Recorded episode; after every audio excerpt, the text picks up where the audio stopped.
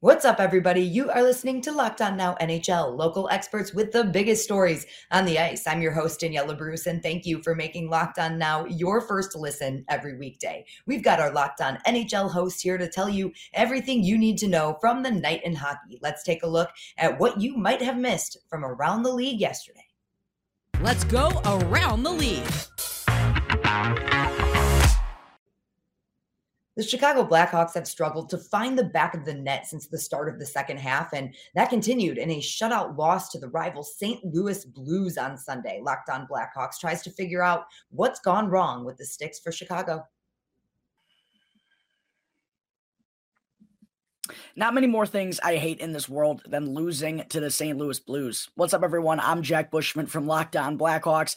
And earlier this afternoon, the Chicago Blackhawks fell four to nothing at the United Center to the division rival Blues. This was the fourth and final meet, excuse me, fourth and final meeting between these two teams this season, and it was the second time that the Blackhawks have been blanked by Jordan Binnington and the Blues. The complete opposite of Friday's game against the New Jersey Devils, where they went out and potted eight.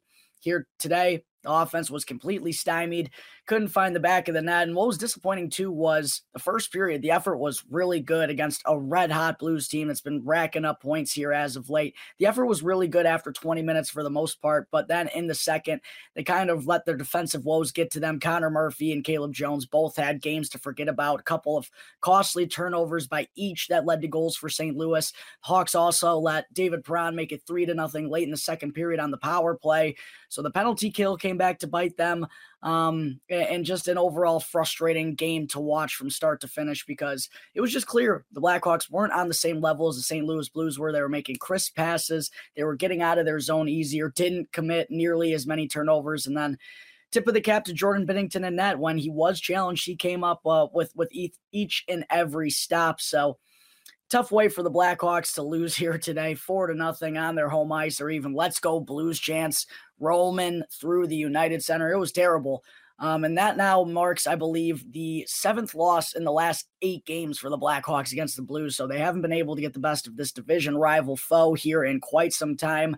And it came in about as bad of fashion as you could imagine. So quite a frustrating loss for the Blackhawks. They've now lost four of their first five games during the six game homestand and will look to put together a much better effort on Thursday against the Edmonton Oilers. For more of a recap of the 4 0 loss to the Blues, be sure to check out tomorrow's episode of Locked On Blackhawks, your team every day. The New York Islanders have been making their way around the West Coast in their latest road trip and didn't allow a goal while in Anaheim last night. Our Locked On Islanders host says that playing their brand of hockey helped New York make it look easy last night in California. Gil Martin of Locked On Islanders here. Islanders blank the Ducks four to nothing to earn a big win on their fourth game of their West Coast swing. Obviously, Ilya Sorokin, a big game with the shutout. But here's the key for the Islanders they played their game.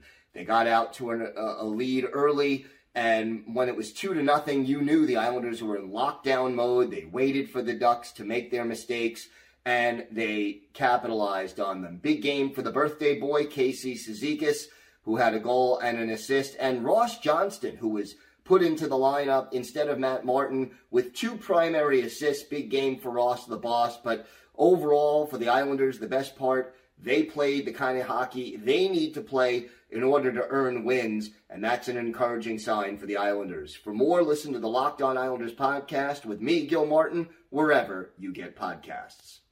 The other New York team in action last night could not get a win. The Rangers fell at home to the Canucks, and Locked On Rangers tells us why New York couldn't send the fans in the garden home happy.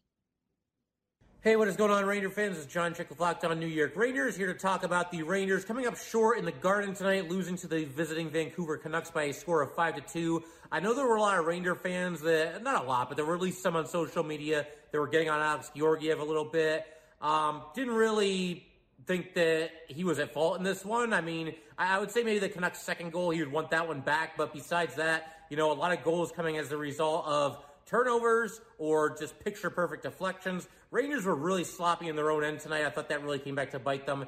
And uh, something else I noticed about this game is that, you know, the Rangers obviously post All Star break haven't really been scoring a ton of goals. I think in only one of their games since the All Star break have they scored more than two goals. And, you know, part of the reason for that is some of their star players are in just minor slumps right now. Nothing too crazy, but given that the Rangers are a little bit of a top heavy team and given that, you know, a couple guys aren't scoring at the clip that you would typically expect them to, uh, I think that's why you're seeing these low goal totals. And it's something that, you know, hopefully the Rangers maybe will rectify at the trade deadline. They can add somebody, uh, you know, a depth piece, somebody to contribute some secondary scoring or whatever it might be. But uh, yeah, just one of those games that got away from them. I, I think you know the fact they were playing the second half of a back to back definitely showed, and uh, I think there are better days ahead. But uh, we'll be talking all about this in the next episode of Locked On New York Rangers. Do not miss it. The San Jose Sharks are excited about some of the young talent on the roster and coming up. A few of those young players flashed the star potential in leading San Jose to a win against the Kraken. Locked on Sharks gives you all the names to remember. The kids are all right. I'm Jade Young of Locked On Sharks, and the Sharks behind the children win three to one over the Seattle Kraken. Um, Scott Reedy scores his first NHL goal, which proves to be the game winner. And then Jonah, Jonah Gadjovich uh, caps on the insurance goal in the third period. Um, in a game where the Sharks continue to start slowly, but James Reimer and his 39 saves kept them in the game until they started to kind of get their footing. So, uh, good game for all the youngsters and rookies who played well in this game, and you know, very positive signs from from their play. But there's still trouble concerns with the Sharks five on five play. So we'll discuss this game and the Bruins game tomorrow on Locked On Sharks, wherever you get your podcasts. And of course, subscribe to us on YouTube. And that's all for Locked On Now NHL. Thank you so much for making Locked On Now your first listen every weekday. Now that you're done here, make sure you head over to Locked On NHL and your team's local Locked On podcast. I'm Daniela Bruce, and this has been Locked On Now.